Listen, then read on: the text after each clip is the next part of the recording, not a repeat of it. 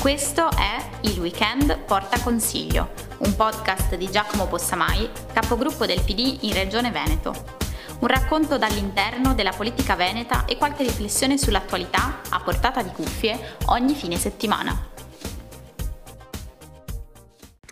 Buongiorno a tutte e a tutti. Siamo arrivati alla diciassettesima puntata del Weekend Porta Consiglio, una puntata che vogliamo dedicare ai temi regionali oggi in particolare, quindi ai temi che hanno investito il Consiglio, ma più in generale l'attività da consigliere sul territorio. Parto con un tema che ha toccato per la prima volta la provincia di Vicenza in queste settimane, o meglio negli ultimi dieci giorni, ma che ormai da mesi anima il dibattito pubblico in regione.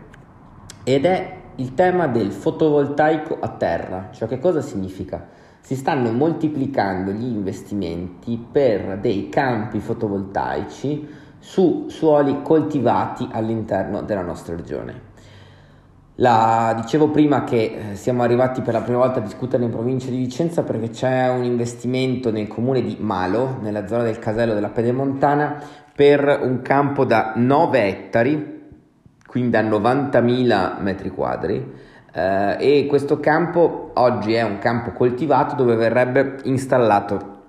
un grande campo di pannelli fotovoltaici. Lo dico con chiarezza, sono ovviamente a favore, fortemente a favore delle energie rinnovabili e sul fotovoltaico dobbiamo fare un grande investimento, però non credo che sia questa la strada giusta. Non credo che la strada giusta sia occupare nuovo suolo, perché di fatto così sarebbe, mettendo pannelli dove oggi ci sono coltivazioni, dove oggi ci sono terreni verdi, anche perché se pensiamo alla quantità di zone dismesse, di zone abbandonate, ma anche di tetti, di capannoni, di parcheggi che possiamo riempire letteralmente di pannelli solari, eh, l'idea di metterli sul verde secondo me va nella direzione più sbagliata in questo momento. Per cui sono intervenuto pubblicamente chiedendo che finalmente si discuta una legge regionale che metta ordine ai progetti sul fotovoltaico sul suolo eh, perché ormai da parecchio tempo se ne discute, il caso di Malo è l'ultimo, ma prima c'era stato l'Oreo nel Rodigino e c'erano stati altri casi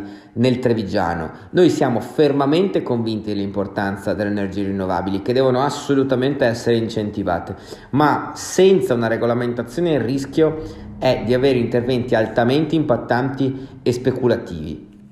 E quindi dobbiamo portare subito in discussione una legge regionale che faccia definitiva chiarezza sulla materia e quindi che decida dove i pannelli solari, pannelli fotovoltaici vanno installati e in che modo.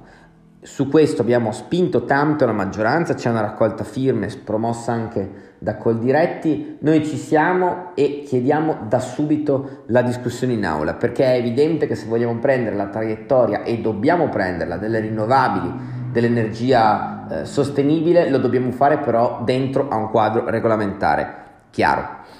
Altra cosa, un passaggio rapido perché ne abbiamo parlato tanto nelle scorse settimane, si è insediata la commissione d'inchiesta sulla gestione della seconda ondata in Veneto, eh, la presidente sarà Francesca Zottis del Partito Democratico, sarà composta da 15 consiglieri regionali, 10 di maggioranza e 5 di opposizione. Dentro alla commissione d'inchiesta ci saranno anche Vanessa Camani e Anna Maria Bigon, anche loro consiglieri del Partito Democratico, insieme ad Elena Stanella del Veneto che vogliamo ed Erika Baldin del Movimento 5 Stelle. Eh, abbiamo bisogno che quella commissione faccia bene il suo lavoro, perché da quella commissione passa non soltanto l'attività di ricerca della verità su cosa è successo in Veneto, su perché nella seconda ondata abbiamo avuto il quadruplo dei decessi rispetto alla prima, quindi su che cosa non ha funzionato, ma dobbiamo anche trarre insegnamenti fondamentali su come riformare la sanità nel dopo Covid.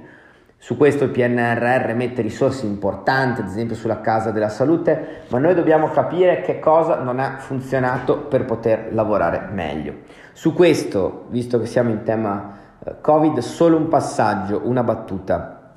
L'Italia da domani, da lunedì, sarà tutta bianca e si potrà stare senza mascherina all'aperto, ma ci sono ancora 2 milioni e 700 mila cittadini over 60 che non hanno fatto neanche una dose di vaccino e quindi non hanno alcuna protezione contro il Covid, nonostante siano la categoria che rischia le conseguenze più gravi in caso di contagio.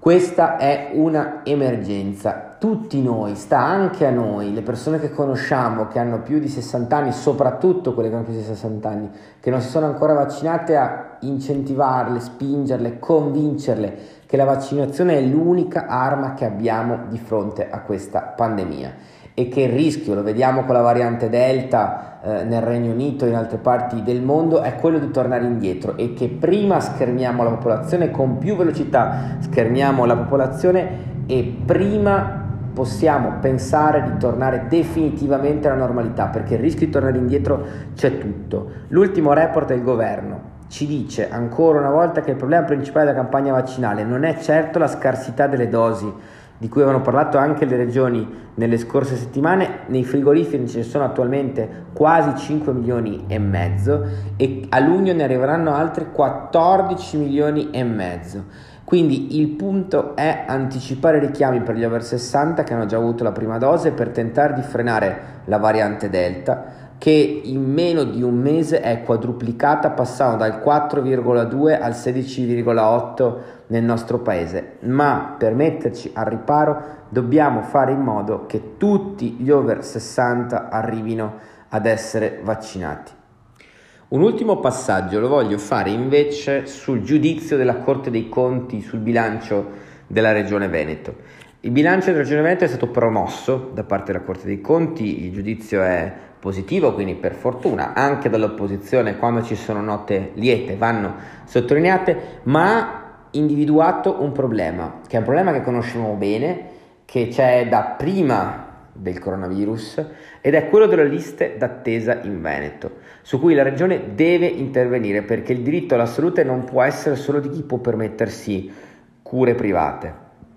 Il tema delle lunghe liste d'attesa è presente da anni, da prima del Covid, e rischia di essere amplificato visti i ritardi accumulati a causa della pandemia, che ha paralizzato gran parte dell'attività medica non urgente. È un'esperienza che stiamo facendo tutti, che abbiamo fatto tutti nell'ultimo anno e mezzo, il fatto di avere le visite mediche, le visite specialistiche rinviate, evidentemente per l'emergenza Covid, ma il problema in Veneto c'era molto molto molto prima. E quindi la regione deve mettere mano a questo tema il sistema di galleggiamento pensato come soluzione tampone non ha risolto niente. Il sistema di galleggiamento vuol dire che una persona che chiede un appuntamento di fatto viene lasciato in attesa e quindi non compare nelle liste d'attesa. L'alternativa per una visita specialistica in tempi decenti non può essere tra un ambulatorio a 50 km di distanza o il ricorso al privato, ovviamente per chi può permetterselo perché questo ha trasformato il Veneto in una regione dove chi può si cura presto e bene e chi non può, chi non ha la capacità economica di farlo, aspetta e spera. Tanto più oggi in cui ci sono migliaia di famiglie in difficoltà per la crisi economica legata al Covid o ricordo sempre, in Veneto ci sono mezzo milione di persone che hanno una pensione inferiore ai 1000 euro al mese. È impensabile che queste persone possano spendere 120, 140, 150 euro per delle visite specialistiche. Il Covid ha aggravato un problema che non possiamo affrontare con gli stessi strumenti della pre-pandemia e c'è un punto chiave, al di là dei chiarimenti che ha chiesto anche la Corte dei Conti sulla gestione accentrata delle risorse in azienda zero, cioè nel grande soggetto che deve governare la sanità in Regione Veneto è l'intera riforma del sociosanitario veneto entrata in vigore a inizio 2017 che richiede secondo noi un tagliando, sia per quanto riguarda la testa appunto, cioè azienda zero, sia per l'accorpamento delle ULS e la situazione della medicina sul territorio. Quella riforma fu approvata in via sperimentale e adesso è il momento di vedere come è andata, se questa sperimentazione ha funzionato oppure no, anche perché questo tema si intreccia profondamente con il PNRR, che stanzia risorse importanti per riformare e rafforzare l'assistenza sanitaria territoriale con la creazione di nuove strutture e di presidi, a partire dalle case della comunità, che sono 105 in Veneto e che dovranno essere lo strumento attraverso cui coordinare tutti i servizi offerti sul territorio, il medico di base, pediatria di libera scelta, attività ambulatoriali specialistiche, il fatto di trovare in un unico posto l'assistenza di cui c'è bisogno con una forte medicina di territorio e dobbiamo iniziare a pensarci da subito senza inseguire gli eventi perché ripeto il tema delle liste d'attesa in Veneto è un tema di dignità e di accesso alle cure per tutti e lo era prima del Covid.